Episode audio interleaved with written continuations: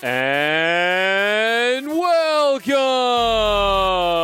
to episode 66 of the Get More Sports podcast. My name is Doug McCain. Thanks for rocking with us once again. On today's episode, the 49ers go down last night in an instant classic on Monday Night Football. We're going to break that all down. Is Jimmy G the guy for the Niners? Is Russell Wilson the clear cut MVP? Who's on top after week 10 in the NFL?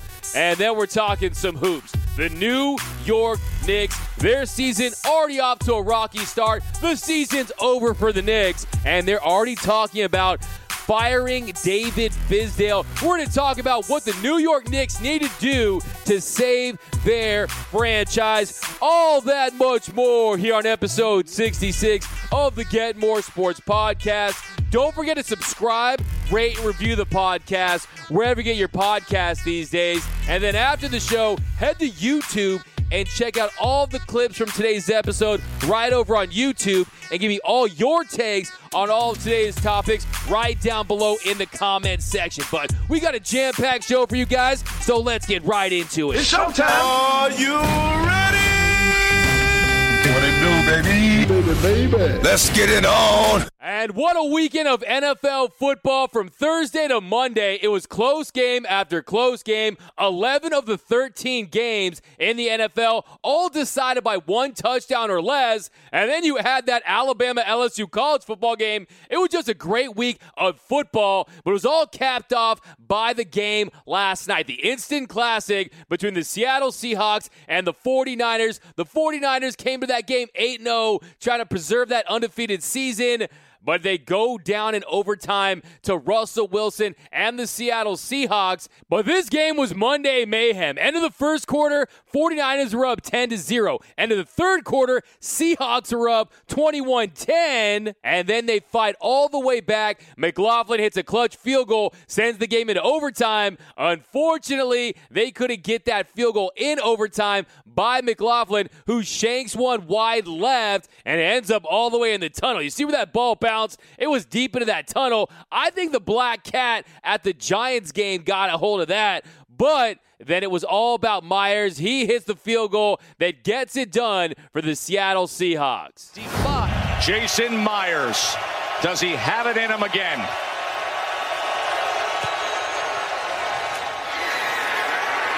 And Seattle has done it in a classic. And San Francisco suffers their first loss. Russell Wilson. And you know who was happy about last night's game? The 1972 Miami Dolphins. Another year goes by, and they can pop bottles right now. Here's a live look of the 72 Dolphins. Everybody is on. Shot, shot, shot, shot, shot, shot, shot, shot, shot, shot, shot, shot, shot, shot, shot. Everybody! It had to be something like that. But hey, last night after the game, everybody was quick to attack Jimmy Garoppolo. Jimmy G was feeling the heat last night. Not his best night. He goes 24 for 46, one touchdown, one interception. Could have been multiple interceptions. You had the linebackers for the Seahawks dropping multiple interceptions, but the one he threw to Quandre Diggs, that goes right through the hands of Kendrick Bourne. And I think all this criticism of Jimmy Garoppolo is unfair. Last night, if you look at it, the 49ers, they dropped nine passes last night. Emmanuel Sanders, he goes out with a rib injury. He comes back. And then, of course, they're missing George Kittle. George Kittle is quickly becoming the best tight end in the NFL. So he didn't have all of his weapons last night and nine drop passes. 49ers receiving corps, you need to do better. That's the same helmet, the same uniform that the great Jerry Rice wore, and you did not make him proud last night. And I hear people out there, Stephen A. Smith, saying that Jimmy Garoppolo is the weakest link. No, the 49ers receiving corps, they were the weakest link last night. And everyone's saying, no, Jimmy Garoppolo, he looks bad last night. Really? Ask your girlfriend or your wife if he looked bad last night. I'm pretty sure they'll say he looked just fine. And this is a learning experience for Jimmy Garoppolo. He's only going to get better. I still think the 49ers are contenders with him under center. Here's Jimmy G right after the game. Um, you know, I think uh, I could throw the ball better. We could catch it better. Uh, I think it's just a little bit of everything. There's not one specific thing that sticks out, but you know, it's uh, a bit of a reality check for us. You know, go back and uh, respond this week. The receivers were battling. You know, we had some injuries happen and everything like that, and people were being uh, mixed and matched in different spots. But you know, I thought uh, overall those guys played well. We just you know got make got make plays when when your number's called. So Jimmy Garoppolo, hey, he's going to be just fine. It was his 19th start. He's only going to get better, and he's going to get better when his receivers start making catches. When George Kittle, the best tight end in football, comes back, and then there's more experience with Emmanuel Sanders, more reps with Sanders, keep him healthy. And it was really interesting. Seattle, it came out that Bobby Wagner said after the game, the Seattle linebacker, that they were picking up on Jimmy Garoppolo's checks at the line of scrimmage scrimmage. So that's another thing that Kyle Shanahan can work on with Jimmy Garoppolo. But hey, he's got the arm, he's got the talent. It's just getting in those situations because, hey, everyone talks about the clutch gene. Does Jimmy Garoppolo have the clutch gene? Well, he developed that by playing games like last night. You developed that like Russell Wilson did playing in Super Bowls, playing in high intensity playoff games. So last night was great with Jim, for Jimmy Garoppolo and the San Francisco 49ers, despite losing the game and their undefeated season going down the drain. But it's all good, Niners fans. You went 4 and 12 last year. You're in the mix this year. And hey, Disney Plus comes out today. So hey, watch some Darkwing Duck or The Simpsons, watch some Disney classics, and then before you know it, it'll be back to work on Sunday.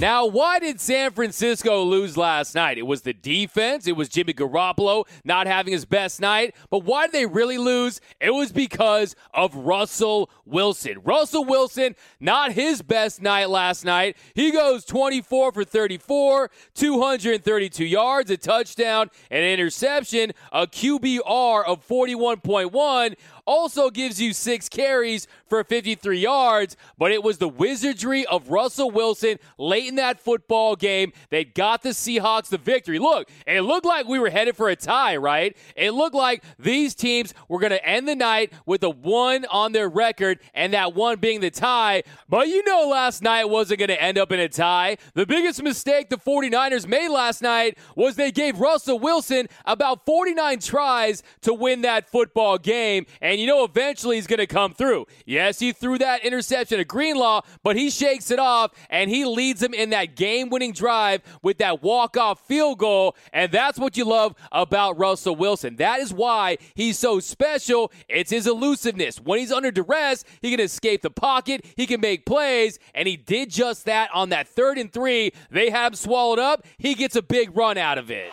Overloaded to that left side of the defensive line. Here comes pressure. Wilson escapes. Here goes Russ past midfield inside the 40, and he makes magic. And then, of course, they cap that off with a game winning field goal. And last night, that was Russell Wilson's 32nd game winning drive of his career. That's more than any quarterback in the NFL since he entered the league. Russell Wilson is clutch. There's no question about it. The only question is, after last night, is he on top to win the MVP? And if you ask me, with all respect to Lamar Jackson, Russell Wilson, it's his MVP right now. That was my preseason pick. After last night, 23 touchdowns, two interceptions. League leader in touchdowns right now with 23. He's also fourth in passing yards at 2,737, but no one in front of him is an MVP candidate. You got Jameis Winston, Dak Prescott, and Philip Rivers is currently the league leader, but it's also the circumstances with Russell Wilson. If you look at it, who was without Tyler Lockett in crunch time last night. His number two receiver is a rookie in DK Metcalf. They just signed Josh Gordon, and what does he do? He gets two key first downs out of Josh Gordon. So he instantly builds that chemistry,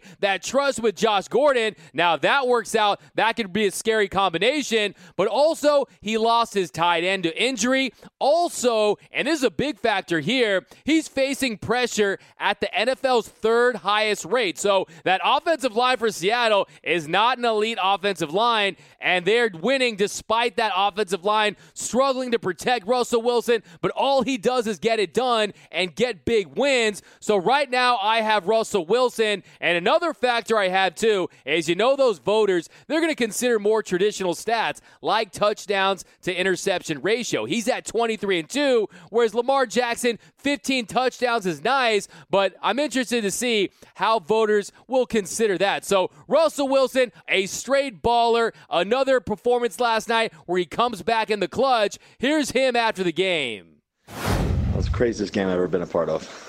I mean, know, talking about a Monday night football game, it felt like NFC Championship game right there. Um, just back and forth, back and forth. Two great teams going after it. Uh, get the ball in overtime and go down. Um, we're moving the ball really well. I think I have Hollister for a touchdown, and they make a great play. Two inches higher, I think we have a touchdown game over. Then our defense goes out there, stops them, and then they miss the field goal. We get the ball back, or whatever, and find a way to win. Um, they in there, get the big first down, and then we move the ball and and. Uh, Jay Mai comes up big with a game-winning field goal. Headsets off. You know, this is it. You know, game's over, no matter what, tie or win or whatever it may be. And uh, you know, I, I think the great thing about this game um, for our football team was just the resilience. We've had it all year. We've been, I think, the toughest team in terms of a resilience all year. In my opinion, I think that just how we stay encouraged, how we stay focused, how we just keep having the faith and keep believing that something great's going to happen. And no, Russell Wilson, I have to disagree with you there. That was not the craziest game you've ever been. Did you block out Super Bowl 49 where you threw that interception at the goal line? That was the craziest game you've ever been. But Russell Wilson, he showed last night he's the MVP this year, and the Seahawks are a real threat in the NFC. Look at last night. Those trades are starting to pay off. Josh Gordon, two key first downs, they pick him up, and then Quandre Diggs gets that interception. Jadeveon Clowney, he scores, really has his best game as a pro last night. So the Seattle Seahawks are here, and Russell Wilson is the MVP.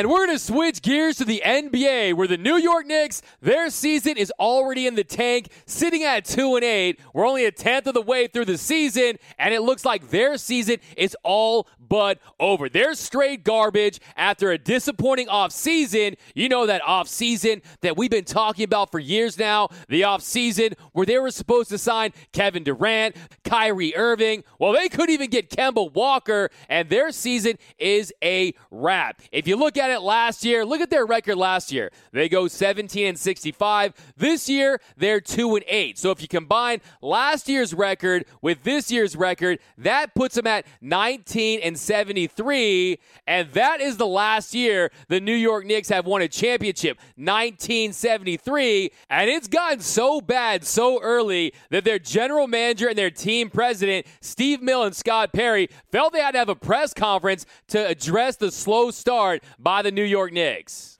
Hey guys, we just felt like, um, given that this is our 10th game, we felt we, we had an obligation to come and speak to you guys.